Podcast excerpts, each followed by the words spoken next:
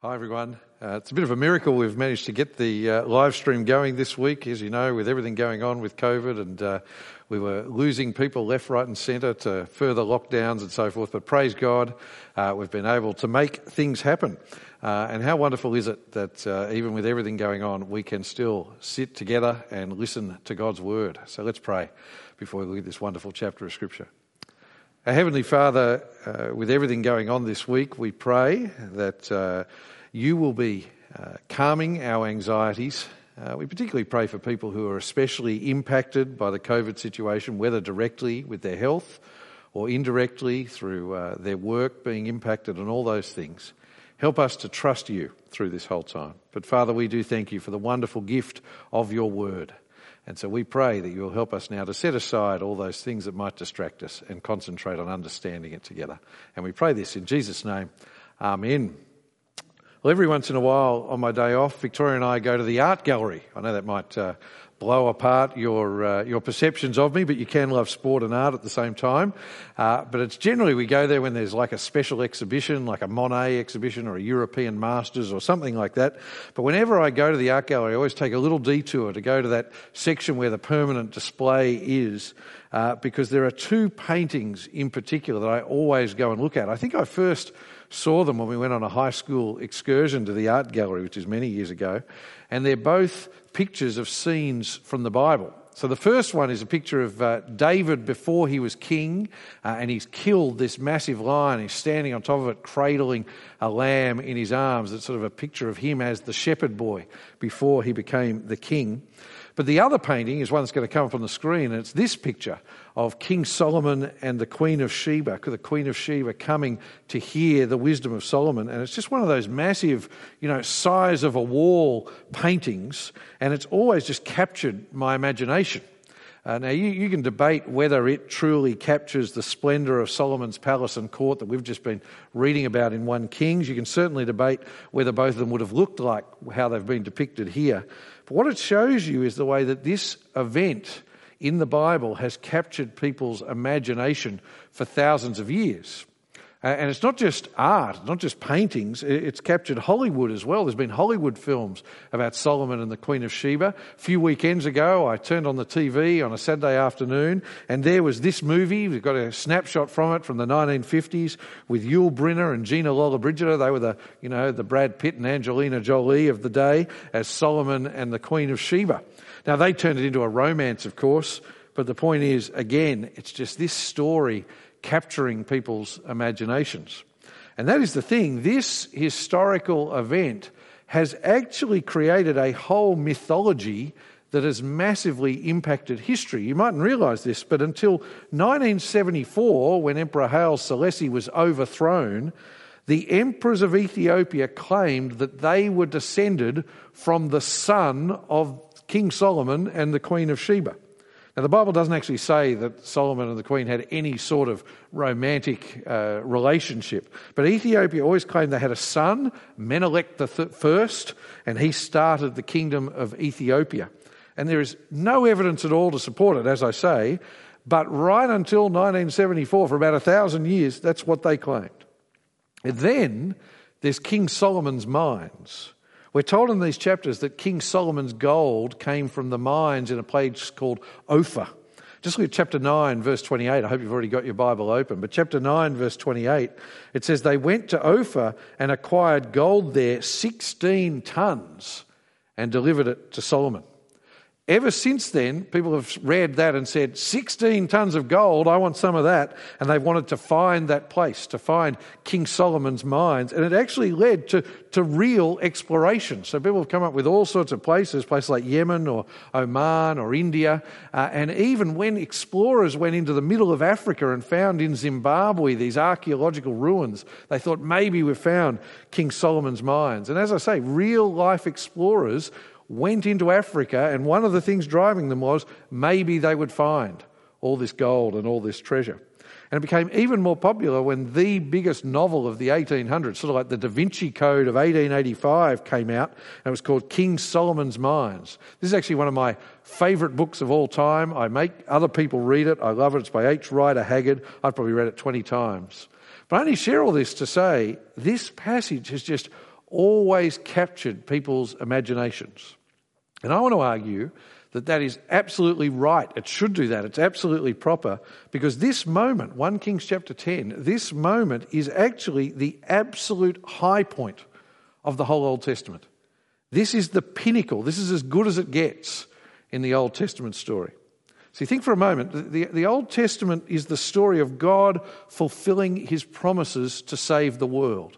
If we were here in person at this point, I would say to you, What are the promises God made to Abraham? And you would all call them out. And I hope you're doing that to your TV screen at, at home. God made these promises of a land and blessing and all these things. And his promise was that he would deal with the problem of human sin by saving a people for his very own. That is the nation of Israel. And from Israel, he would raise up a great king, a descendant of David, and then through his people and through his king, the whole world would come to hear about God and the whole world would receive God's blessing. Well, here is that moment in the Old Testament. Now, of course, we know that there is a even higher, even greater high point to come in the story, a greater king than Solomon. It's, it's what the whole New Testament is about. But if you didn't know the rest of the story, we would think, is this it? We would think, is this everything God promised coming true? That's how big this moment is in our Old Testaments, how big it is in our Bibles. So let's get into it. Looking at chapter 9 and chapter 10, picking up from chapter 9, verse 10. Now, if you remember last week, Solomon has built the temple. So at last, finally, God's people are where they are meant to be. They are settled in the promised land, not wandering homeless anymore. And God is right at the center of it all. God is no longer in a tent. God's temple has been built right at the center of their kingdom, and God has given them the great king that he promised, Solomon. So it doesn't get any better than this point. We have God's people in God's place under God's king.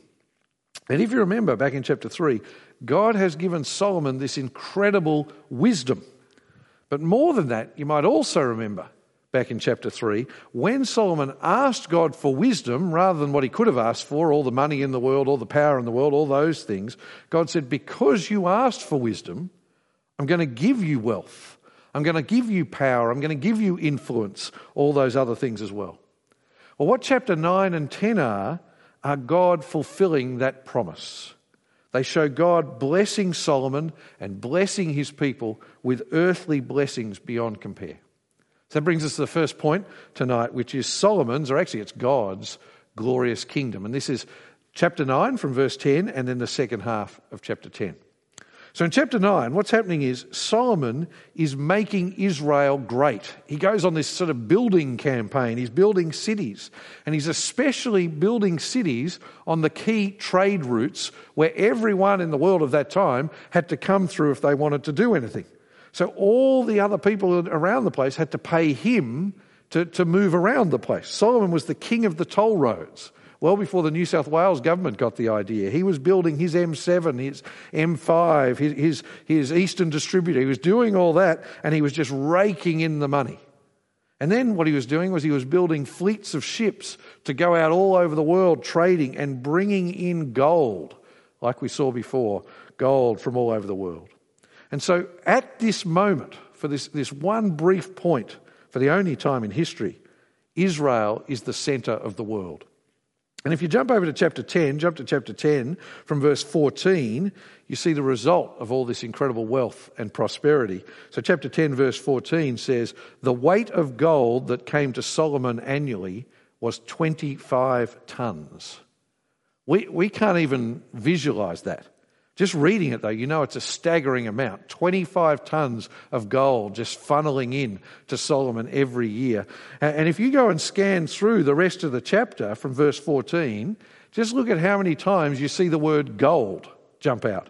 It talks about gold shields. It talks about gold thrones, gold plates, gold cutlery. There's a great line at verse 21. It says, halfway through it, it says, There was no silver, since it was considered as nothing in Solomon's time. You see, that just captures it. Sort of like the billionaire who walks down the street throwing $100 bills out because they mean nothing to him. Well, that's Solomon. It's a picture of indescribable wealth and splendor built on the back of the wisdom of God's great leader. Now, some people say this can't be true. They say it must be an exaggeration, but actually, the evidence bears this out. There's a reason that after the kings of Israel declined, other countries loved coming in and raiding Jerusalem. It's because there was just so much treasure in the Temple of Jerusalem. Now, as we read this, it raises questions for us about how we're meant to read it. Is, is this a positive or, or a negative thing? It doesn't feel right that there's so much wealth in, in one place like this. It just doesn't seem to, to, to feel like it's the way it should be. It doesn't sit right with how Jesus talked about wealth and how we use our wealth. And yes, through it all, if you read carefully, you'll see the beginnings of Solomon's sin. You'll see the beginnings of Solomon's mistakes even now. Uh, that sin that comes to a head in next week's chapter. But at this point, the picture here is overwhelmingly positive. This is God's work. God is doing this. Just look on your screen at 1 Kings chapter 3. It'll come on the screen, verses 12 and 13. This is where Solomon asked God for wisdom rather than wealth and power. And this is what God said. He said, I will therefore do what you've asked. I'll give you a wise and understanding heart, so that there has never been anyone like you before and never will be again. In addition, I will give you what you did not ask for, both riches and honour, so that no man in any kingdom will be your equal during your entire life. See what this is? This is God's work. This is God giving Solomon these riches, God giving Solomon this honour. This is God showering blessing on Solomon and his people. Now, what Solomon does with it in the future, that's a different thing. But at least at this point, Solomon is giving God the glory and God the honour. There's a key verse in, in, verse, in chapter 9. Look from verse 25. It says there, three times a year Solomon offered burnt offerings and fellowship offerings on the altar he had built for the Lord, and he burned incense with them in the Lord's presence. So he completed the temple. See, what that's there to tell you is Solomon is doing everything right at this point. That's exactly what was meant to happen for the worship of God according to God's Old Testament law at that time. God was at the center. It's probably one of the very few moments in Israel's history where God was at the center. God's king was following God's word, and so God was blessing him and blessing his people. God was getting the glory. Which brings us to the Queen of Sheba. This is my second heading tonight, which is God's blessing overflows to the nations. And this is that passage we read before, chapter 10, verses 1 to 13. So, chapter 10, verse 1 says, The Queen of Sheba heard about Solomon's fame connected with the name of Yahweh and came to test him with difficult questions. So, what you've got here is a pagan queen. She, she doesn't know the one true God. She's probably from what we call Yemen today on the Arabian Peninsula. She doesn't know God, but she hears about his king. And she hears about his wisdom. But not just that, do you see there? She hears that this is connected to the name of Yahweh. So she comes to see what this king is all about. But more than that, she wants to know what this God is all about. Now, the difficult questions she asked wouldn't have been a trivia contest or anything like that. It would have included political wisdom, questions about how to be a great ruler, those sort of things. But whatever she asked, look at verse 3 Solomon answered all her questions. Nothing was too difficult for the king to explain to her. See, Solomon does not disappoint. And her response, well, when she hears him speak, but more than that, when she sees Jerusalem, and she sees the way all the people of Israel have been blessed by God and blessed by this wise king. It says, look at the end of verse 5, it took her breath away. She, she's just overwhelmed. And then from verse 6, she said to the king, The report I heard in my own country about your words and about your wisdom is true. But I didn't believe the reports until I came and saw with my own eyes. Indeed, I was not even told half. Your wisdom and prosperity far exceed the report I heard. How happy are your men! How happy are these servants of yours who always stand in your presence hearing your wisdom. May Yahweh, your God, be praised. There's so much in that, and it's the key reflection of this chapter, really.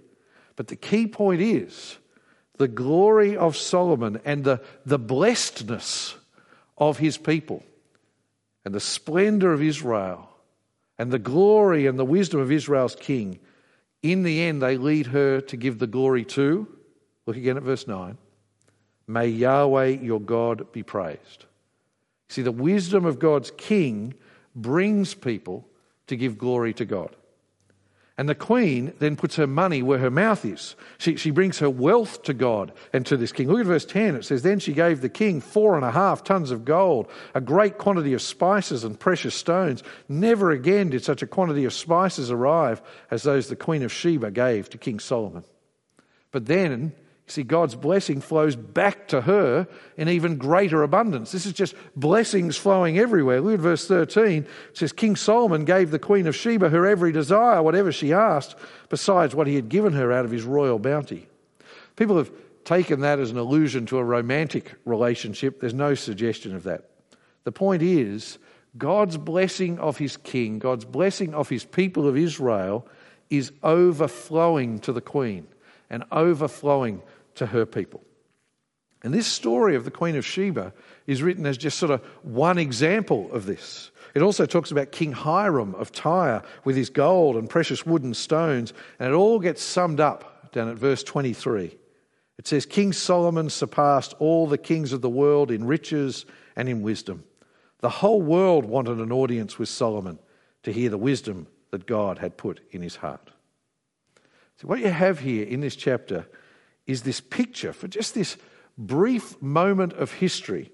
This is the picture of how our world is meant to be. See, firstly, you have God's people worshipping God like they are meant to. Then, secondly, you have God's king on his throne. You have God blessing his people just like he promised. And then finally, that blessing is overflowing to the nations. See, this is how our world is meant to be. That's what our world is meant to look like. Of course, that is a wonderful picture of that one moment of history. But what does it have to say to us today? In what sense is it more than history? Well, I think it speaks to us in two ways in particular. Firstly, it's a word of prophecy for us. And then secondly, it's a word of warning for us. So, firstly, the word of prophecy. Now, I don't want to steal next week's thunder, but I think we all know that this moment in history was all too short. This king fell, Israel ceased to be the light to the nations that it was for this brief moment. But what this little moment does is point us forward to the way the world will be when God's true king sits on the throne. It's only a shadowy glimpse.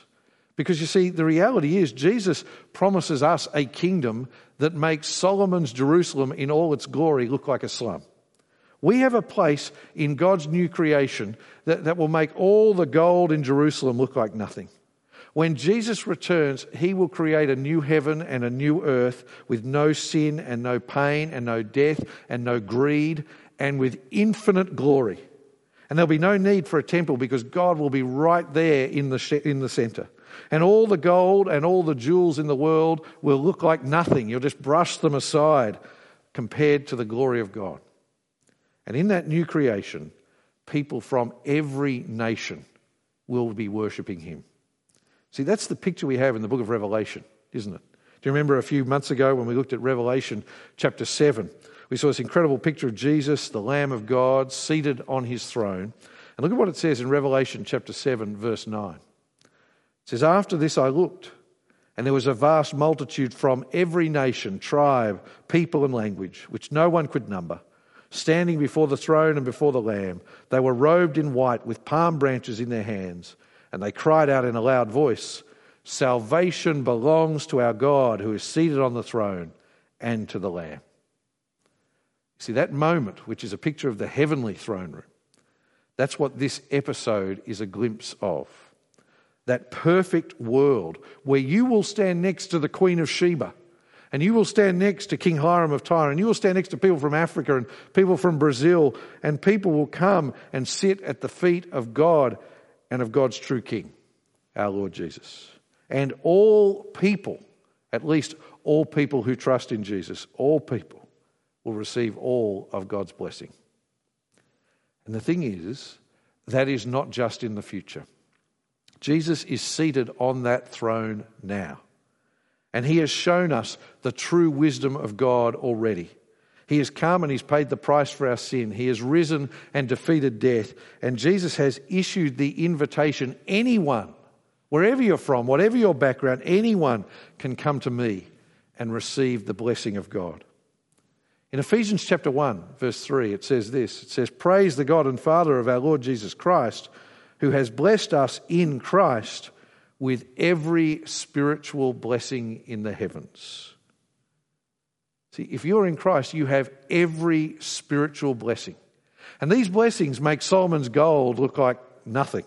They're the blessings of forgiveness, the blessing of being adopted as God's children, the, the blessing of a place in his kingdom. And I could go on and on. You can read all of Ephesians chapter 1 to get a picture of it later. See, we have riches that are far more wonderful than anything the Queen of Sheba saw when she came to sit at the feet of Solomon. And that is what you have if you trust in Jesus. So even if this is the high point of the whole Old Testament, it's just a dim shadow of what Jesus offers you. Every blessing and an eternal kingdom for anyone who wants to come and bow at the feet of Jesus. Do you want to know the one true God? Do you want to receive blessings you cannot even comprehend? Or come and sit at the feet of God's King? And if you want other people to share in that blessing, well, we need to bring them to the King, don't we? That's how people can share in the blessings of God. If they come to know Jesus like we have, we need to introduce them to Jesus. We need to show them his wisdom. You see, the picture of the New Testament is that we will be, the church will be, a light to the nations, like Israel was for this brief moment. The picture is that people will look at us, but they won't see our gold, they won't see our wealth. In fact, they'll see the opposite. But what they will see is your joy because you know Jesus. What they will see is your thankfulness because you know Jesus. What they'll see is a life that's full of generosity and a life that's full of grace because you know Jesus. And they will then say, I want what they've got. And when they do, well, then we need to be ready to give them the reason for our hope. That is, we need to point them to Jesus. He's the reason for our hope. Finally, I said before, it's not just a word of prophecy, it's also a word of challenge to us. And that's how Jesus uses this story. You see, Jesus brings up the Queen of Sheba. Look at what he says in Matthew chapter 12, verse 42. It says, The Queen of the South, that is the Queen of Sheba, will rise up at the judgment with this generation and condemn it, because she came from the ends of the earth to hear the wisdom of Solomon. And look, something greater than Solomon is here. You might remember we looked at Matthew chapter 12 not that long ago. Jesus was talking to the Jews who were all hearing his teaching, they were all seeing his miracles, and yet they would not follow him. They would not trust in him, they would not believe in him. And he's saying, Don't you know, this pagan queen will condemn you on the judgment day because she could tell God's wisdom when she heard it. And she could recognize God's king when she saw him. And she was willing to cross a continent to come and listen to him. Well, now a far greater king is here, far greater than Solomon, the Son of God himself. And he brings an even greater wisdom than Solomon. In fact, he is God's complete and final word. He has the words of eternal life. Jesus says, if the Queen of Sheba was willing to cross a continent to hear God's wisdom, how much more should you want to come and hear God's final wisdom, the wisdom of his Son? See, the message of this passage, the warning of this passage to us is do not take Jesus for granted. That's the challenge of the Queen of Sheba. Sit at Jesus' feet as you read his word every day. Sit at Jesus' feet as you listen to it taught every week. That's the challenge of this passage to us. Do anything you can, like the Queen of Sheba.